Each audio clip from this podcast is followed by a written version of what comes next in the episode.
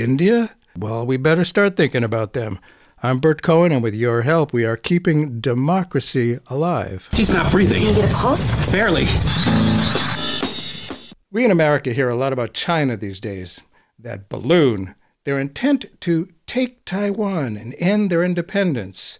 They took Hong Kong to the great regret of its citizens. And of course, China's being quite mean to the Uyghurs in their western provinces. But as big as they are, and they are indeed big, soon India will overtake China as the most populous country in the world. And with China's bad press lately, international companies are looking to India as a new base for manufacturing. India is expected to see unprecedented economic growth. That may allow it to leapfrog Germany and Japan as the world's third biggest economy by 2027. Of course, they finally broke free from colonial Britain in 1947. The huge South Asian country has been led by interesting leaders. We remember the legendary Mahatma, Mohandas Gandhi, but who listening knows much about its current leader, Prime Minister Narendra Modi? If you care about the future of the world, and I know you do, or you wouldn't be listening, you'll find out today. We're discussing India. How much freedom is there in India? Is it a democracy?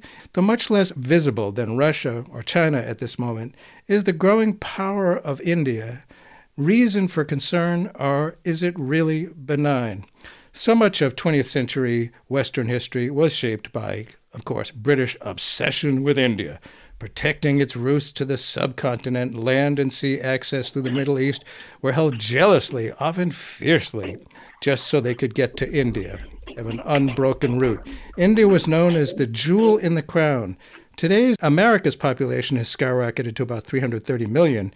India, you ready for this, is over 1.417 billion and will surpass China this year, which has held that distinction as most populous country since 1950. Yet politically, the focus remains on China in a new version of the Cold War. China is certainly known for its manufacturing, but has an aging population, and its brand is tarnished more and more by ever more overt, ugly repression. With each passing year, as China's sheen diminishes, India is attracting more and more companies desperate to find new bases for manufacturing. The mojo seems to be with India in the second decade of the 21st century. But what kind of country is India these days? Is there freedom, diversity, a decent, stable environment? Is it a free market economy? Is there peace on the land? Is it an open or closed society? Is there any kind of culture war? Is it free from religious domination or is it becoming more theocratic like Iran, the State of Israel, and so many other brutal states? Most important, is it a democracy, a real democracy? Is there still a political tradition of Gandhiism? And who is this Modi? What does this powerful new India mean to the rest of the world? With us today to shed light into our huge but lesser known subject is Zahir Jahanamad, who uh, has served as senior foreign policy aide in the U.S. Congress and as the advocacy director for Amnesty International. He's writing a book about the aftermath of the 2002 Gujarat riots which frankly I had not heard about, involve the focus of our discussion today. Prime Minister Narendra Modi. Zahir Janmohamed is now a visiting assistant professor at Bowdoin College. Thank you so much for being with us today. Zahir, really appreciate you being on uh, Keeping Democracy Alive. Thank you so much for having me, Bert. It's my pleasure. Many of us have seen the movie from 1982, Gandhi. We remember a scene where India gains its independence from colonial Britain, and there are two long lines of people walking. The Hindus mm-hmm. travel one way, Muslims another. And eventually, violence breaks out. My understanding, which may be severely limited, was that what had been one region was divided into two East and West Pakistan for Muslims and India for Hindus. And I also believe the Mahatma Gandhi tried to bring peace to the two sides, Hindu and Muslim. Before we get into the violence that happened in 2002, which I frankly hadn't known about, I'm sorry, please refresh our memories about the realities behind the movie regarding independent India's founding in 1947. That's a great place to start because I do think all conversations in some ways have to start with 1947. Of course, India gains its independence, but that independence is um, at the same time occurs um, the same time of one of the greatest tragedies, I think, uh, in, in, human history, which is the partition, which led to the displacement of uh, as many as 15 million and killed more than a million people. So just a staggering amount of loss uh, happened in that year. And India, which has a very sizable Muslim population, population today is about 200 million, so basically one of the largest Muslim populations in the world. Some say there'll be more Muslims in India than the entire Middle East combined uh, within the next 10 to 15 years. Um, so you have Pakistan, which was a Muslim majority nation, created on the basis of faith, and then India, which was doggedly um, secular and doggedly mm. um, the constitution being very specifically no, we are not just going to be a place for for Muslims. This is a place for Hindus and Christians and Muslims and and, and all and all and all faiths. And the the flag itself, we have the the, the orange, the white, and the and, and the green. It's the, the multiple faiths of India. Yeah. Pakistan is a green flag. The Pakistan flag is green and has the crescent moon, which is the, the, the, sign of Islam. You know, Bangladesh was created, you know, at the time it was East and West Pakistan. Of course, that split up in 1971. Right. And so the, the, those, when you think about the, the Hindu Muslim divide, it'd be incorrect to say that it started in 1947 it's, or, or that the, somehow the, the British started this Hindu Muslim divide. It had been going on since forever, but mm. they certainly exacerbated because of the, the concept of divided rule. Now, you're correct to say that Gandhi did advocate for Hindu Muslim unity. But Gandhi also, and, and in, in India, he there's much more of a critical conversation, both on the left and on the right. Now, on the right, people, and we'll talk about in a moment, Narendra Modi, the current prime minister, his followers, many of whom, you know, will make fun of Gandhi and, and will celebrate the person who assassinated Gandhi. Gandhi was assassinated by Hindu nationalists. Mm. But Gandhi also infused the public space with a lot of Hinduism. So when he would talk about India's essence, he would talk about these Hindu traditions. And, and so there was a lot of injection of religious ethos into the public space by Gandhi. Uh-huh. Whereas Nehru, um, India's first prime minister, uh, was a doggedly secular man. I mean, this is what's fascinating about India and Pakistan is that early leaders were all educated in, in England. So there's hmm. this very much anti-colonial there's this anti-colonialist legacy against against the British, but they're all educated in English and speaking, you know, fluent English. So that's mm-hmm. a fascinating little little footnote to history. Ah, uh, yes, England. How they ever thought they could rule the world with their cuisine, I don't understand. The French I can get. Yeah. oh, goodness. All right. Narendra Modi is currently prime minister. And yes. I doubt that many listeners have ever heard of the 2002 I hope I pronounce it right, Gujarat riots. Gujarat, yeah, yeah. Who, what were they? Are people still afraid to talk about them? And what was now Prime Minister Narendra's role in what happened in 2002? I understand there was some uh, blood shed. Yeah. So, um, yeah, and that's how I sort of became interested in this issue. Just for listeners, a little bit of background about myself because this will help inform my conversation about Gujarat. My family, I was born and raised in California. My folks are from from Tanzania, where we are originally from Gujarat. We're originally from India's western state. So Gujarat is the homeland both to Gandhi and also the founder of Pakistan, which is an, another interesting oh, footnote wow. of history. So um, my but my grandparents left in the early 1900s for Tanzania, and then my parents came to the U.S. in the 70s, before I was born. I was in Gujarat. I happened to go uh, not long after 9/11 to go work with an NGO. I went to visit my ancestral homeland. I was in my 20s. What exactly happened yeah. to set the stage? Narendra Modi, young 50 something um, year old politician. Um, ardent Hindu nationalist as part of a group known as the RSS. He becomes chief minister in October of 2001. Uh, he actually enters the, the Gujarat legislature in February, February 24th. Now, on the 27th of February, a train carrying pilgrims is attacked in a Gujarat city known as Godhra. It was set on fire. Um, the allegation was that Muslim, there was an altercation between Hindus and Muslims. There were Hindus in the train. Muslims uh, are very poor in India, or many of them. Mm-hmm. They were selling um, tea and biscuits on the, the, platform. There was an argument. Um, the argument led to a fight, and the Hindus inside, two of the, the coaches were burned. So 59 people were killed. Yikes. Um, that led to a very spontaneous, um, well, I should say, what some call the spontaneous. I would actually call it an organized uh-huh. um, response uh-huh. against against Muslims that lasted for months. Now, I was about four hours away by car in a city called Ahmedabad, which is or Ahmedabad, which is the most populous city of Gujarat. I was staying. I'm a Muslim, um, but I was staying with a Hindu host family. I had just uh, was working with an NGO. I'd only been working in the NGO for actually for a few days. So what happened for those next few months was, you know, I I, I, I know I've written, I've used the word riots oftentimes, but you know, as I've done more research on this and I get further along with my own book, um, I use the word pogrom. It was an organized response. Um, mm. So the first day of the violence, go out on my street.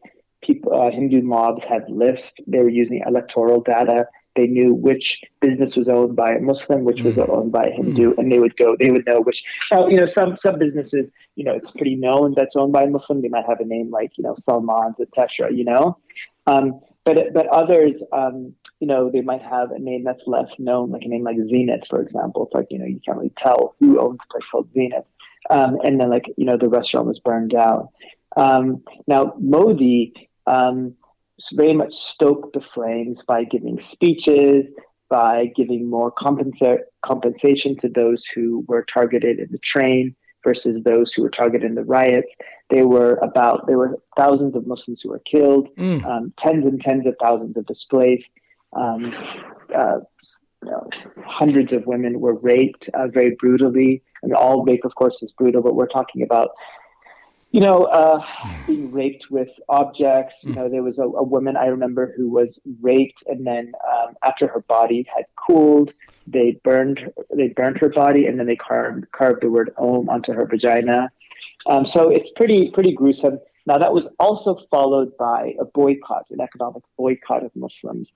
So I know this because I was volunteering in the camps and getting something like uh, you know, tampons, sanitary napkins, getting like diabetes medicine was very, very difficult because so many Hindus were boycotting um, Muslims. Um, the Washington Post reported that the boycott was so strong that it even led to starvation among some Muslims, you know?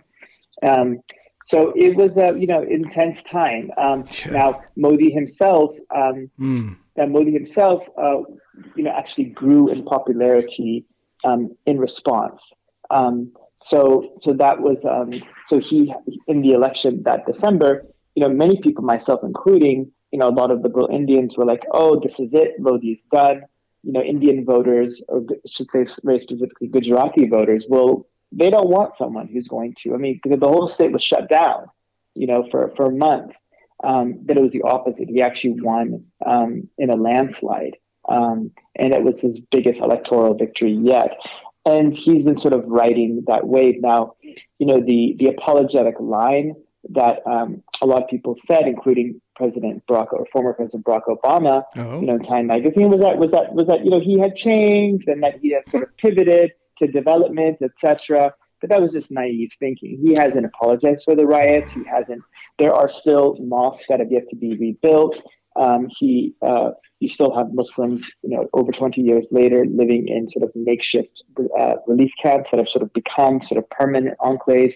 You have Muslims living next to trash dumps, and religious the, relig- the, the, the religious hatred, the, the hatred towards Muslims have begun moved from like a de facto to a de jure, which is to say the law itself has become very muscular in its antagonism ah. towards uh. Muslims. So today, for example, um, if you're a Muslim in in the city where I was doing my reporting, you know, um, it, it, you you know you used to be able to have a, a, stand, you know, to go and sell kebabs. And a lot of these kebab guys at the corners they they'll make really good money. Mm. But now it is illegal for um, to sell meat um, because Gandhi, of course, was famously a vegetarian. So it is illegal to sell meat on the street. You just cut off somebody's livelihood right there. Um, and so um, the the conditions are just really. I mean, to me, if we're not using the word ethnic cleansing when we mm. talk about what's happening in India, then we're missing the picture. Mm. This is ethnic cleansing, and I will fight anyone who disagrees with me. Wow, people! I I, I don't think people knew this about Modi and and. Uh, his version of, of, of Hinduism. Uh, for those who may have just tuned in, Bert Cohen here. The show is Keeping Democracy Alive. We're talking about the realities of a very large and growing India. Uh, our guest today is Zahir uh, Zahir Jahan Jean Mohammed. Zahir Jean yeah. Mohammed. Sorry about that. And we're talking about the, the current prime minister who is, uh, boy, he's, he's really different. And it, it, it's interesting, you know, as you talk about the atrocities that happened then and, and the, the war between uh, two uh, different groups of people. Uh, boy, we've heard this before, and it gets ugly, and we hadn't yeah. known this about. And you know, people have this impression of Mahatma Gandhi as this, you know, frail, uh, very smart, uh, well-educated, uh, but very humble uh, person. Uh, but he, he promoted nonviolent direct action. But Modi, uh, you, you talk about leaders there. People, it seems like people all over the world have some kind of attraction to big, tough guys. You know, uh, in what ways is Modi a different kind of leader? How did how did these riots, this violence, give Modi his distinct identity? So yeah, so okay, when when we think about global tough guys, right? Mm-hmm. We think about like we think about let's say um, you know in the Duterte in the Philippines, right? This guy mm-hmm. that will you know boast about you know himself going out and and and uh, and knocking off like you know uh, drug dealers, right? Mm-hmm. Or we think about we think about like um, you know Donald Trump talking mm-hmm. about oh I can go and do whatever I want on Fifth Avenue, whatever the quote is, right? Mm-hmm. You know, and, and and bragging about grabbing women and inappropriate, you know, like mm-hmm. so. Okay, now Modi's not like that, right? Now Modi will definitely give fiery speeches in which he will you know, belittle Muslims um, and will insinuate that Muslims are, you know, don't belong in India. You know, like he will, he's very famous about, let's say, uh, referring to Christian candidates, um, you know, by their, by their, by their, their, by their religion. You know, it's like, oh, you know, like you have it, uh, maybe you think more about the Vatican than India, you know? I mean, he has very famous, you know, speeches like that. You know, when people have criticized him for moving the Gujarat elections up in 2002, he said that you know this Indian Christian, India has a long historic Christian community. We're just saying that because he's Christian.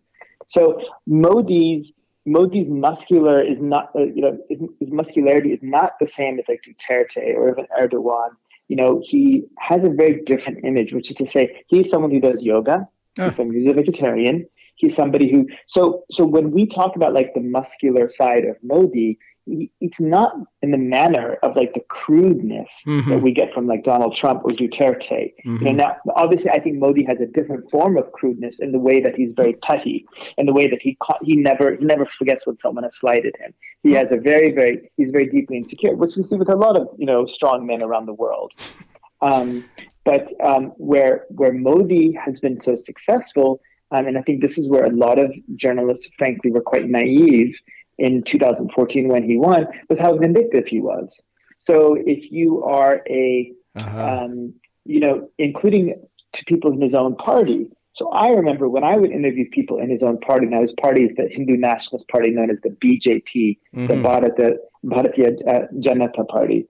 That that you know, people in his party, I would interview them, and my I would turn off my recorder, and as I was like packing up my bags, they would always they would always criticize Modi. always.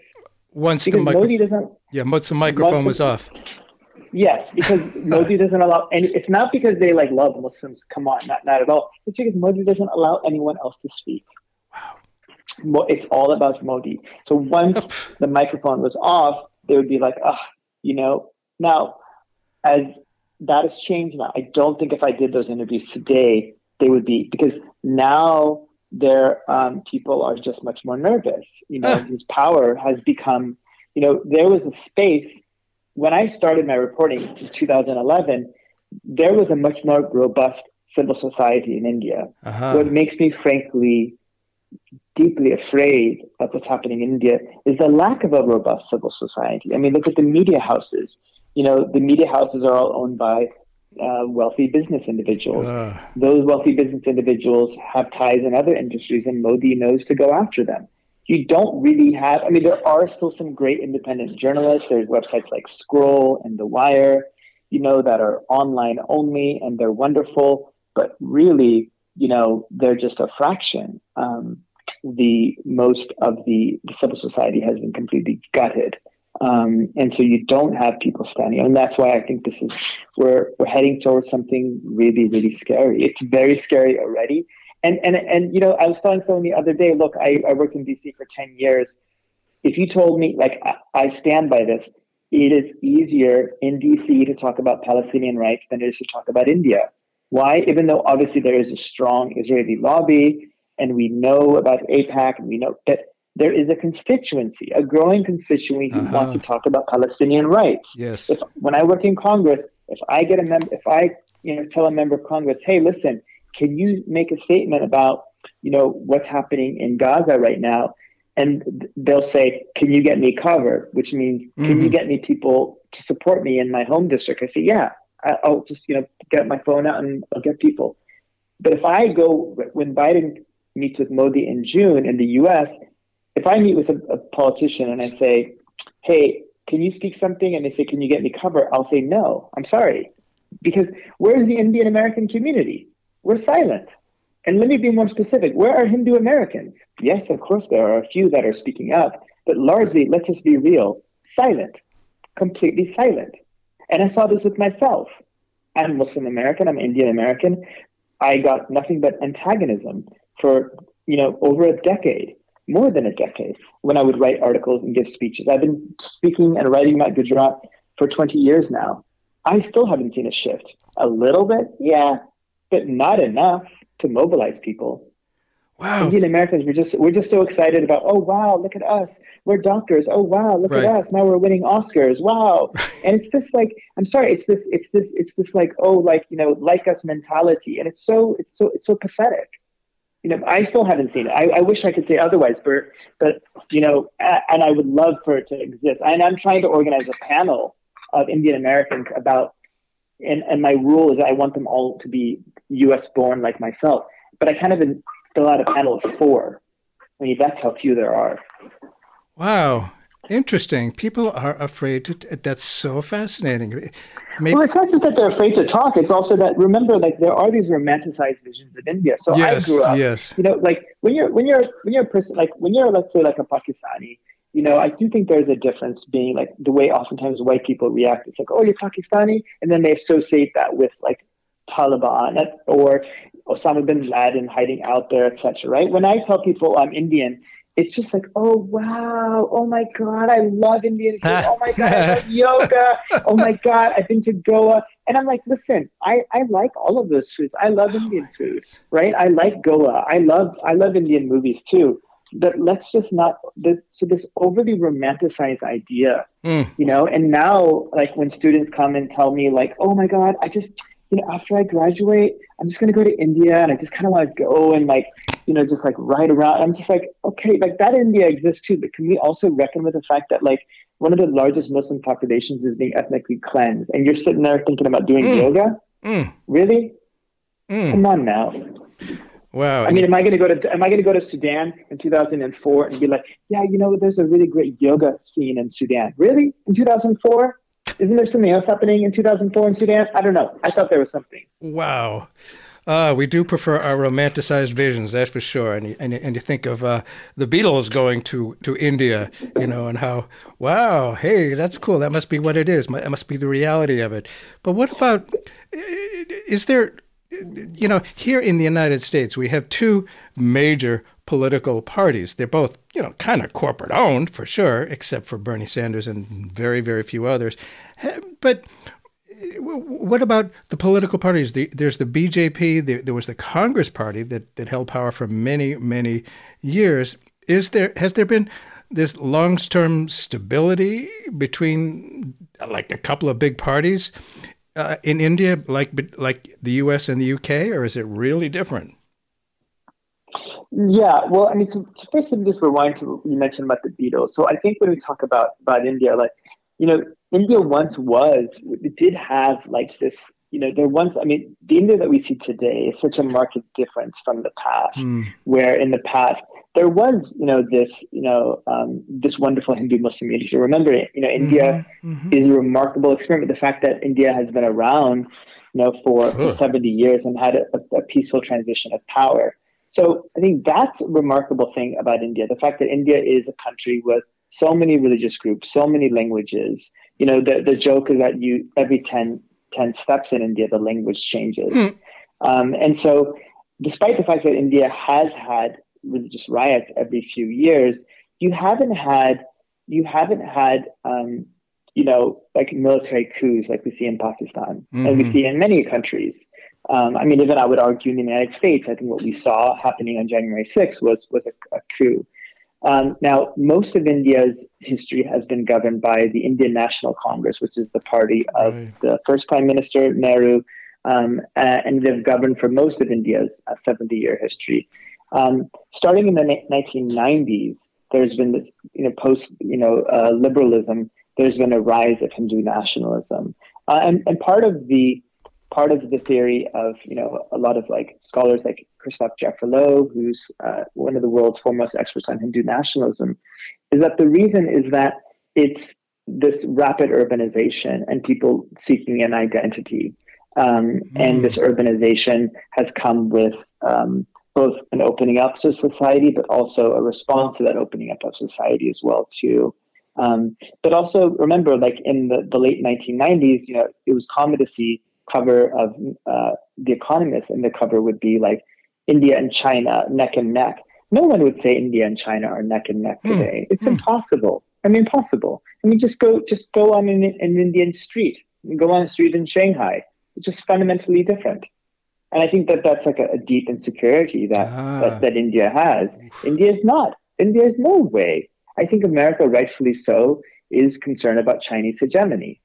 Right. You know, I mean, right. look at look at look at look at Hollywood movies. Hollywood movies are now being, I mean, they're being filmed in such a manner so as not to offend the Chinese audience. That's how much power. I mean, oh, yeah. you know, that's how much power uh, China has. You know, uh, that's not true with India, and it won't be true with India, even though India's population, you know, you know will outstrip China. Eh, very interesting that. Uh, those those countries and those leaders who are actually kind of insecure and and trying to look tough and like oh those guys are a lot bigger than I am. That's a dangerous situation. People don't always act uh, wisely in situations like that. Uh, huh, I wonder how much of an influence that is. And in this country these days, uh, there's uh, religious nationalism. it's a serious, serious threat to, you know, traditional uh, uh, Republican democracy, and I use that with small letters on both words. Uh, but I, I, wonder about any kind of a, a, culture war there, and sometimes it gets a, a little bit violent. It sounds like uh, it's not all that uh, dissimilar there. And there's, you know, there was the on on, on uh, January 6th, there was the obvious protesters there, you know, at the Capitol in Washington. Uh, but who was really behind that? Now, when you talk about like the culture war differences, I think the real difference is that in the United States, there's a, a huge demographic shift that is happening, mm. which is to say that you know um, in the next, I don't know, I always forget the statistic, in the next, you know, 20 or 30 years or so, America will be a non-white majority country. Right. I mean, this is already happening in California. Um, and so I think that there is these anxieties about these about these demographic shifts. I mean, and I, and I, and I see this in campus, you know, I see this from the time when I was a student to the time that I, that, you know, that I'm now professor. It's a fundamentally a different time.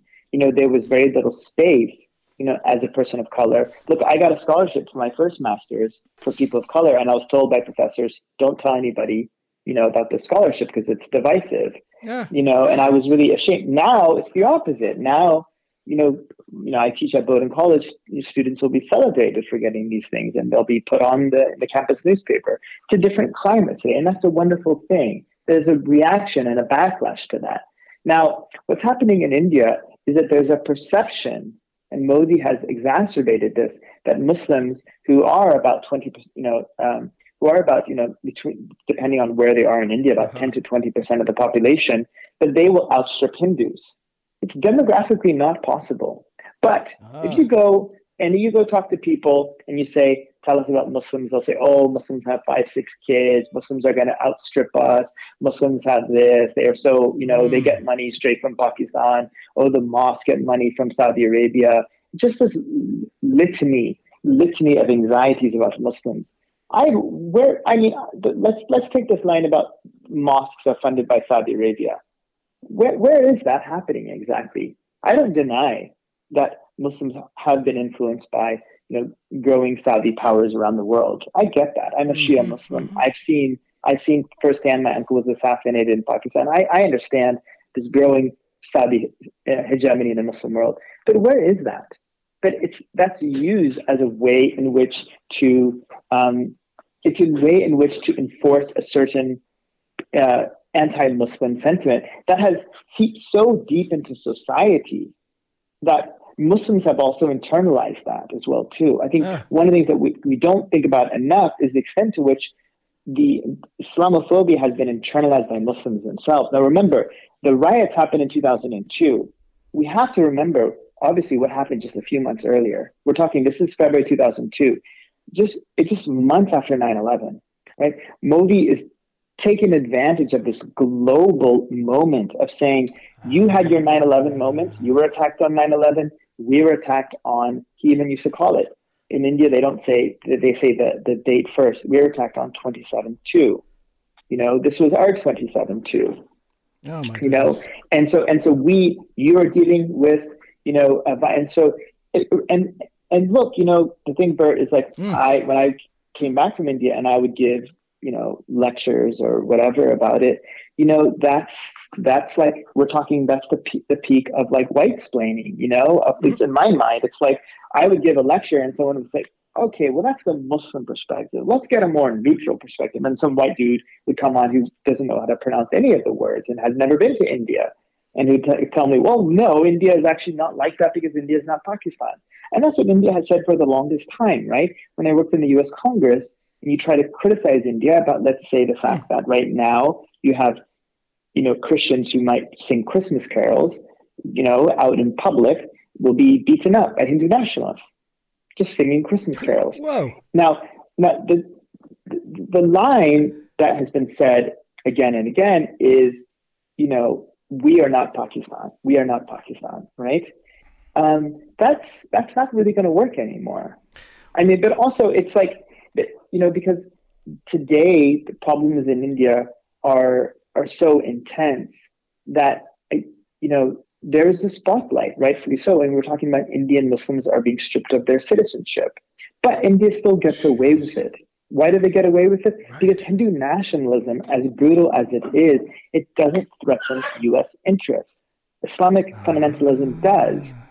Islamic fundamentalists are going out and attacking you know, um, I mean, take your pick, whether it's the World Trade Center, whether it's the attacks in Paris, whether it's, I mean, unfortunately, they've happened in so many parts of the world. Hindu nationalists have no desire. In fact, it's the opposite. When I got so many of my interviews with Hindu nationalists, because I would call them, they would hear my California accent and they'd be like, oh my God, oh my God, an American wants to talk to me. Oh my God, oh my God, oh my God, you want to talk to me? You want to talk to me? You want to talk to me? And then I would show up and then they would uh, they would say, "Tell me your name again," and I'd say, uh-huh. "Zahir." Like, wait, Zahir, what? Janmohamed. Oh, you didn't tell me you're Muslim, and I was like, "What? Uh, like, am I supposed to?" Do? Like, you know. I and laugh, just but like, that's, it just it, that's crazy. no, no, no. Of course, yeah, I totally do laugh. I mean, it's like, and it, they would just sort of like, they would just sort of like their minds would just you know be blown because they're just like, wait a minute, like you tricked me, and I was like, why did I trick you? Hmm. He said, You're American. I was like, I am American. I, was, I mean, I was born and raised in America.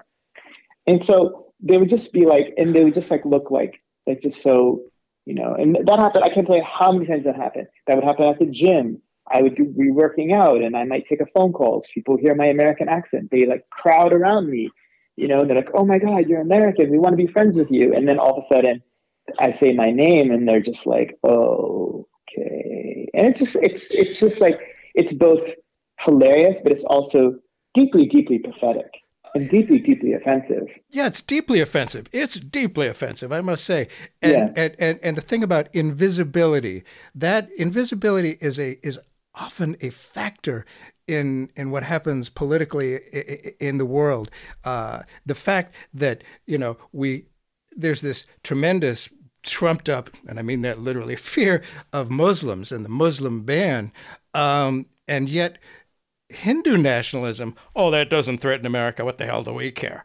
You know, it's like, and and, and we claim to be uh, supporting the independence of people, and when their rights are threatened, you know, we, we there was the claim in the Iraq War that that uh, uh, Saddam was this brutal dictator. Well, he was, but uh, there's a lot of other brutal dictators that you know just because they don't threaten us means we don't go after them.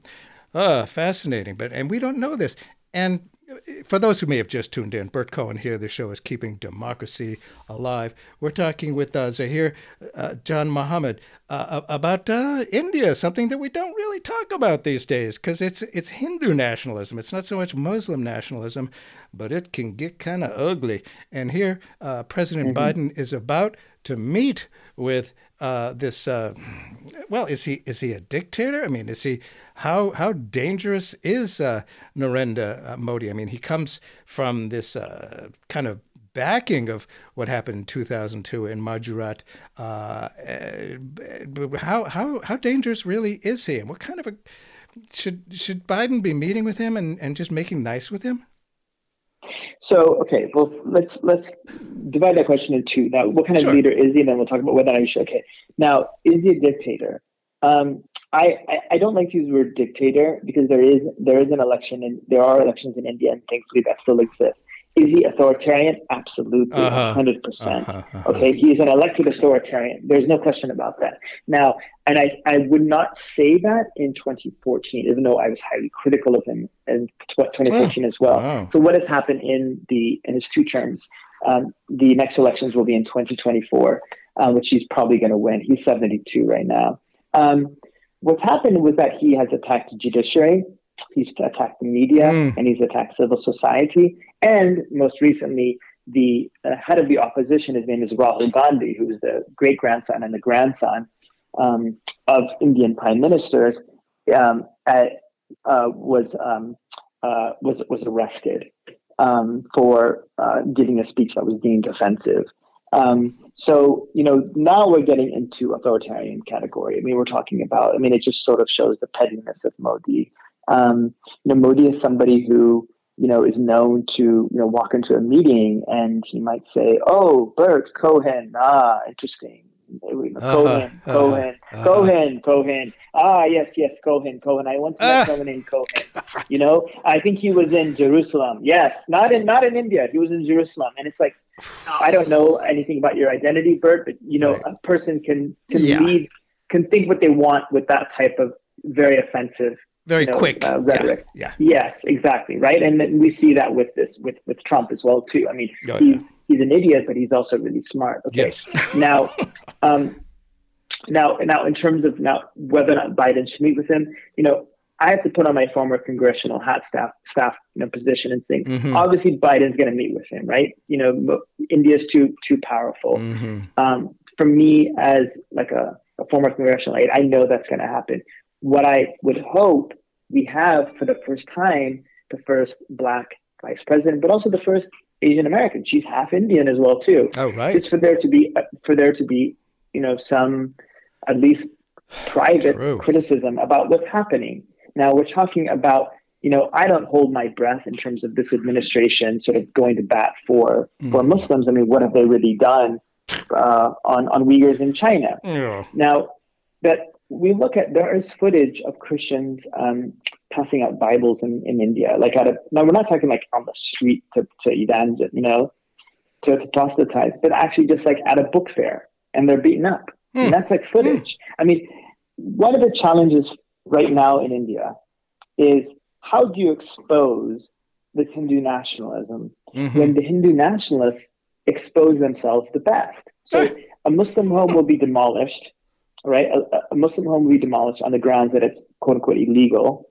And all of a sudden, uh, an, an Indian politician from Modi's party will put, will video himself and broadcast it on Instagram or whatever, Twitter, about how happy he is so, so when we when I think about as an activist, you think about like we need to expose what's happening in Darfur by showing footage, but they're actually providing the footage themselves.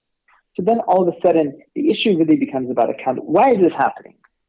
It's happening because of the lack of accountability. Now, this lack of accountability goes two ways. There's a lack of accountability in India. Now, I'm not naive. I know that's not going to change, right? I can't. I can't imagine we can. Modi can say. I mean, Biden can say to Modi, "Yo, you know, you really got to get this under control." No. Modi's not going to do it. Why? Because electorally it works, and he wants to win elections, right? All his rich friends are getting rich, richer. Okay. Mm-hmm. The international community can do more. Ah. They can speak up, and they have been they have been shamefully silent on this uh, issue for a really, really long time. Yes, you've got these pockets of pockets of you know groups like Amnesty International, Human Rights Watch, etc. But I don't see that. You know, um, remember, hmm. you know, and the Indian American community, which is becoming very, you know, very, you know, has been, but even more so, more, you know, wealthy and educated yes. and powerful and nothing. I mean, in New Jersey, and one of the most um, uh, uh, biggest Indian communities, you have Hindu Americans taking uh, a bulldozer and driving it around Muslim areas with a picture of Modi on it. Really? Right? Yes, because the bulldozer Whoa. is the symbol. Why is the bulldozer the symbol? Because the bulldozer is it's Hindu nationalists, Hindu politicians taking the bulldozer and destroying Muslim homes. That's become a thing right? The bulldozer is the symbol, which is ironic, right? Because if you go back and you look at the reporting on Modi in 2013, 14, 15, those first few years, he was elected, of course, in 2014, it was that, oh, you know, Modi has done a lot for development. You know, Modi has done a lot for development. And he was the person that was going to, you know, um, but it's a development for who? So right. when we think about India today, I think the question that you asked is like, is India still a democracy? It is a democracy. There are elections, right? Right. But it is, but it is an ethnic democracy in the way that we think about Israel as an ethnic democracy. It is a democracy for Hindus today. Mm-hmm. You know, mm. um, now it's India is a curious place, right? We we don't have an issue like let's say in Pakistan where if you're Ahmadi, which is a minority Muslim sect, you can't call yourself Ahmadi. That's you know that's not the case. But to be a Muslim today, now it is the, the, the, month of fasting, it is the month of Ramadan. Mm-hmm. There are Muslims who are attacked not for praying in public or praying in the mosque, they're attacked for praying in their own homes. Wow. So if I'm in Jeez. DC and I'm not, right. if I'm in DC, I'm my talking point is the line that people have said for the longest time is yes, there is interreligious conflict in India, but religious freedom exists in India. And that's a line, Bert, that I would have said 10, 10, 10 12 years ago. Mm-hmm. I would have said, yes, I, as a Muslim, I can, if I'm in my hotel room and I want to pray, I can do it. If I want to do what, you know, mm-hmm. within the privacy of my home, I can do it. I can go to the mosque. I don't think that's the case anymore. Oh I don't goodness. think so at all. I don't do it at all. I, I, I would even get nervous about going to India today, um, just in going to a hotel. Because all it takes is somebody to say, mm. Did you just let a Pakistani into the hotel? Is that, is that Pakistani? How could you let that Pakistani in? I'm not sure that's something that I want to do. And I know this because I used to get asked, I used to get asked all the time when I would check into hotel rooms, um, are you Pakistani? Can you prove that you're not Pakistani? And it's like, it's like it's like I asked you, Bert, can you give me proof that you're not a fish? You know, how can you prove to me that you're not a fish? Now, if you can say I'm Bert Cohen, here's my driver's license. No, but you haven't proved that you're not a fish. What? Can you provide me documentation that you're not a fish? I mean, that was the thing that reminded me when I would go into. I carry documentation about who I am. I am Zahir Janmohamed. I have a Maine driver's license now. I have a U.S. passport. I have documentation that I teach at Bowdoin. I don't carry documentation of who I'm not. Oh my goodness. What India is basically saying today is you must provide documentation of who you are not. Boy, we've heard this story a lot, and it's always extremely ugly. And the fact that we're not hearing about it now, that we, you know, eh, that, that people have this sort of instantaneous gut reaction Muslim. You know, but not not Hindu nationalists. Whereas Hindu nationalists are, are, are, are you know, cracking down on, on, on Christians in, in India. We don't hear about that these days. And you talk about progress. I rem- I'm old enough to remember when there was something called urban development, which was allegedly progress. And what that did was tear down whole neighborhoods that were, you know, where minority uh, groups were uh, living. And, and, and that was called progress. And I'm curious as to your reaction. I, I was a little bit shocked and taken aback by a New York Times column by on March 30th, 2023. Nicholas Kristof wrote glowingly of India under Modi, big, big column, full page, saying enthusiastically it was poised to become a new, quote, great power, one of the pillars of the global economy that would change the world. He was like uh, just really praising India. What's your reaction to that? I don't know if you saw that column. I was uh, a little bit surprised. I did, I did. You know, and I appreciate Nicholas Kristof. He, he did a lot to highlight the violence in, in Darfur. So I'm indebted for him for that. But look, his column was was was was, was ridiculous. I mean, it was such a. I mean, when we talk about economic progress, economic economic yeah, really. progress for who, yeah. and and at, and at what and what expense at what ex, what expense to? I guess the question for me is, I'm sorry, we just have to talk about the elephant in the room, which is Islamophobia here. Yes. You know, you know, to you know, I am too old to. I'm too old to like and I've been I've I've, I've experienced these issues of Islamophobia for I'm 46 years old yeah. for the majority of my life. I mean, Ugh. to think that it started on 9/11, to think that it started mm. uh, with Donald Trump is it's it's silly, it's stupid, mm. right? And it's just naive. Mm. You know, I'm old enough to remember the first Gulf War in 1991. So now, mm-hmm. oftentimes there's this there's this perception that you know, uh, we can forgive when the abuses are committed against Muslims. It's like, well, yes, mm. India. I mean, I've seen this all the time, right? Where it's like, you know, remember Modi when Modi was like was um, campaigning for his first win in 2014. Remember, Obama is like writing this piece in Time Magazine. I mean, he's getting a state, you know. Uh, you know, red carpet welcome in Washington D.C. Mm. You know, you know, people are twenty five thousand people showed up to celebrate him in Madison Square Garden. The fall of his, you know, um, so there's this sense of like, as long as the victims are Muslim, then it's okay. Now, there's two ways to, to, to, to critique Kristof's argument. One is the, the, the point is like, how can you write that piece when right now in the month of Ramadan, you can't, like, if you're a Muslim, like my, my Facebook uh, message, my, my Facebook uh, inbox and my WhatsApp is filled with Indian Muslims, wealthy Indian Muslims, I should say, just because they have to have these means to, ask me these questions, who want to leave India right away and they ask me how like mm. how they can leave India right away. Mm. But there's oftentimes a sense of like, well, it's okay as long as it's just Muslims. So there's that issue. But also developmentally, you know, who is exactly our who, where is this wealth being created? Let's look at the pandemic. Let's look what the pandemic did to India.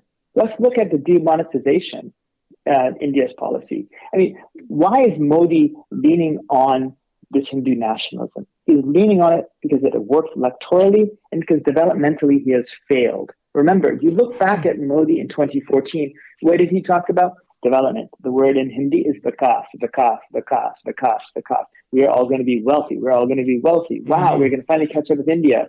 I mean, sorry, with China.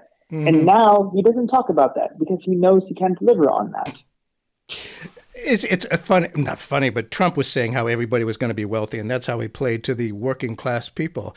You know, and, and you know, as as we know, the most dangerous aspect of Trump is not the man himself, but the millions who fawn over him and see him as a gift from God. And you you wrote that several women have a crush on Modi. Uh, oh there, yeah, yeah, yeah, yeah. Is there uh, uh, uh and and a, a young? You, this is uniquely frightening. You wrote that Modi is a stud a young man told me. Told oh you. yeah, totally. Oh, totally. What, what the heck? There's a gener. What what is going on there? What is this? Is this really? Is this a cult of personality? And in the meantime, you know, a, a very large part of the population is paying a price. Okay, let's let's let's rewind back to the start of the conversation um, about the 2002 riots.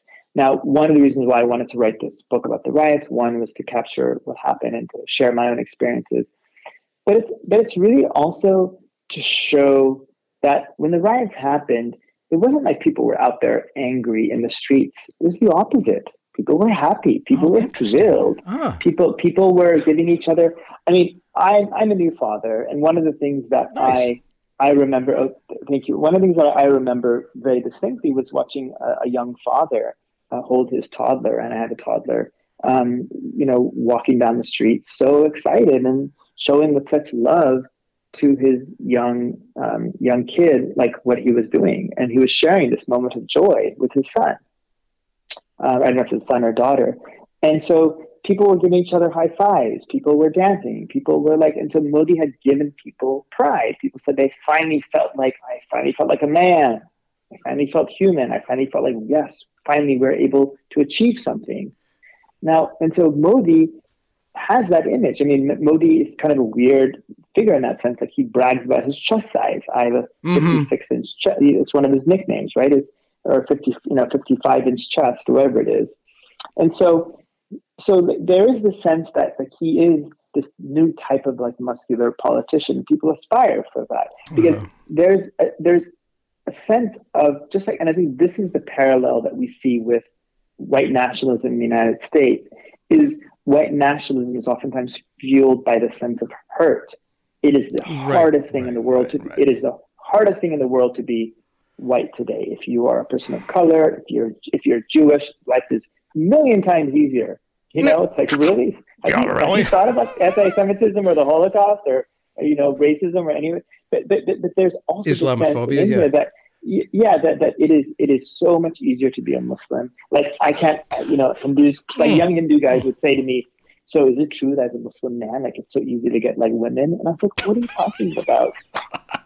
I mean, this was always like these are like gym conversations. Is it true that you like get all the women? Oh, and I was like, God. no, but it's just it's just the sense of like, you know, remember the early films in America where it was like the black man stealing the the white oh, woman. Right, you know, right, right, I mean there are so many, um, you know, there are so many like films about you know Muslim men because there's sense of like Hindu women are their quote unquote property. Oh so the Modi is someone who can save them from that that fantasy. And why does that fantasy exist?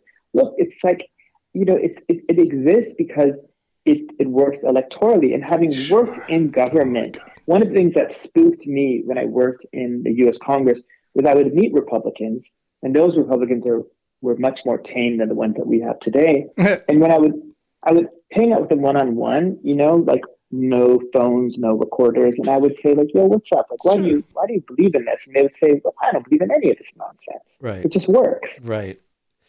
And that really creeped me out because I I can deal with an ideologue, but I don't know how to talk to an opportunist. An ideologue, I can you can mm. kind of like talk to an ideologue and say, look, can we sort of like wrestle with these ideas? But an opportunist, all they really care about. And I do believe mm. that Modi is an opportunist. I don't think now the elections are coming in 2024. Yes. He's 72 years old. He will probably win in a landslide. And I do think that if I do think India is mm. irreparable is is very close to being irreparable today. Wow. And the reason I say that is you have to think about India like a lot of other developing nations. It's a very young nation. Right. People don't know in India.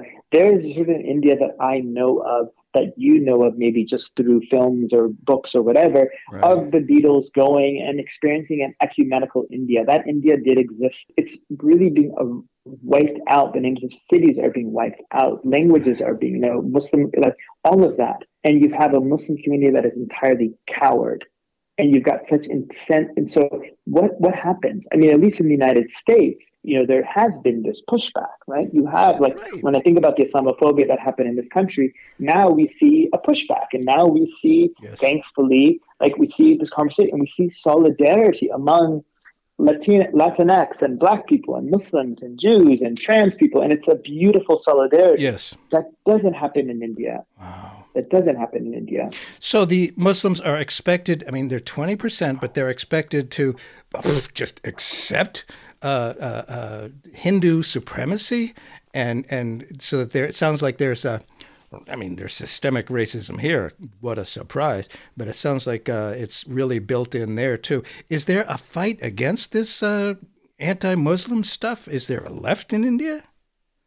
There is, yes, there is. I mean, there there's a left, but it is a very it is a very weakened left, uh-huh. and it uh-huh. not as strong as it used to be. And now, mm. part of this issue, I'd say, is that you know the opposition parties have also been really useless as well too, and we see this with like sometimes this you know spineless Democrats, and I worked for a Democrat for for so long, uh-huh. so I see this oftentimes. You know, when you know, and I saw this when I worked in D.C., where you know, the Democrats wouldn't fight back on issues of right. immigration. When I, at least when I worked there, it's like, no. well, we don't talk about those issues. Right. Really? Then who's going to talk about it? You know.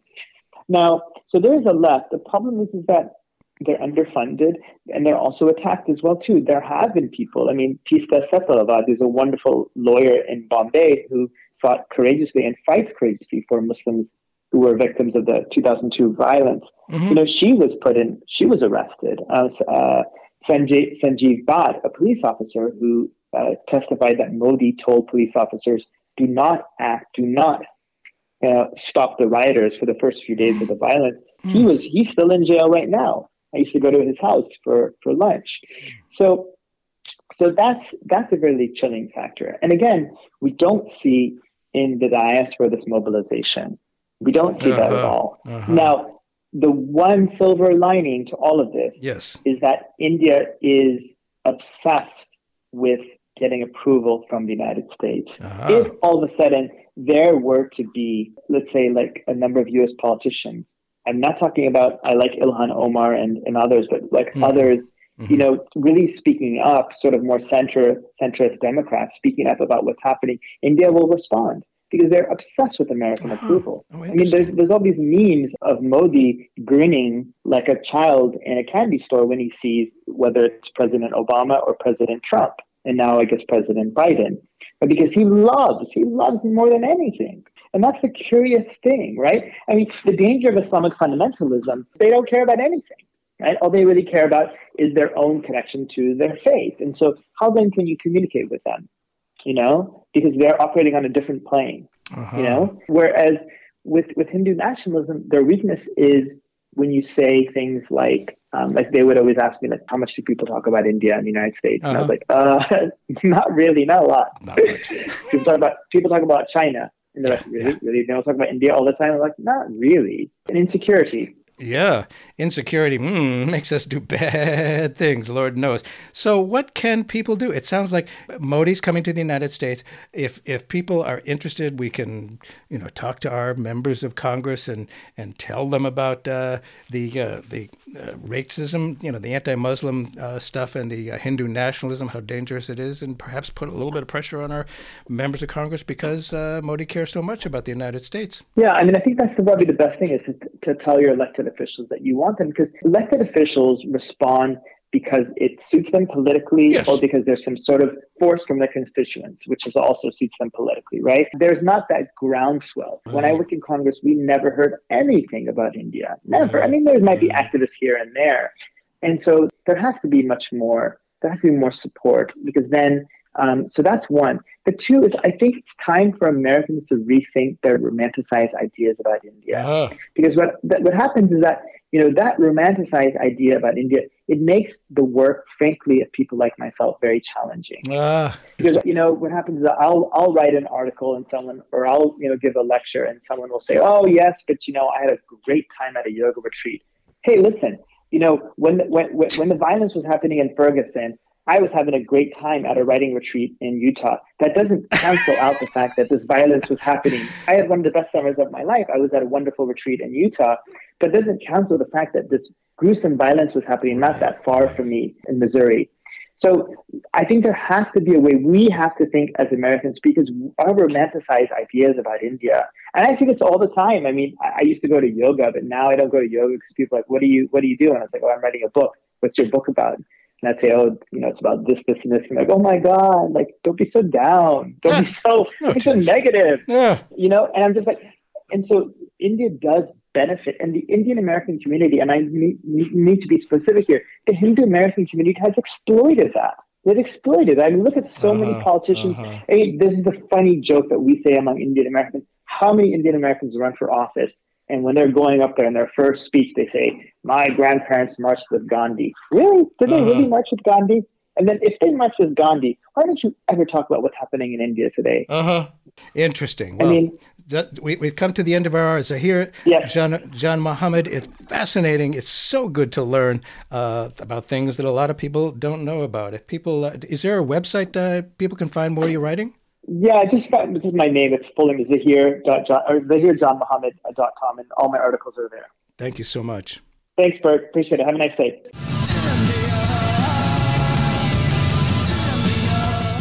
If you enjoyed that discussion, don't miss a single show. Subscribe, it's all free. And if you find the information valuable, your friends probably do too. Please ask them to also subscribe. It's on Apple, Spotify, Progressive Radio Network, Stitcher, iHeartRadio, and of course the website keepingdemocracyalive.com. Thanks very much.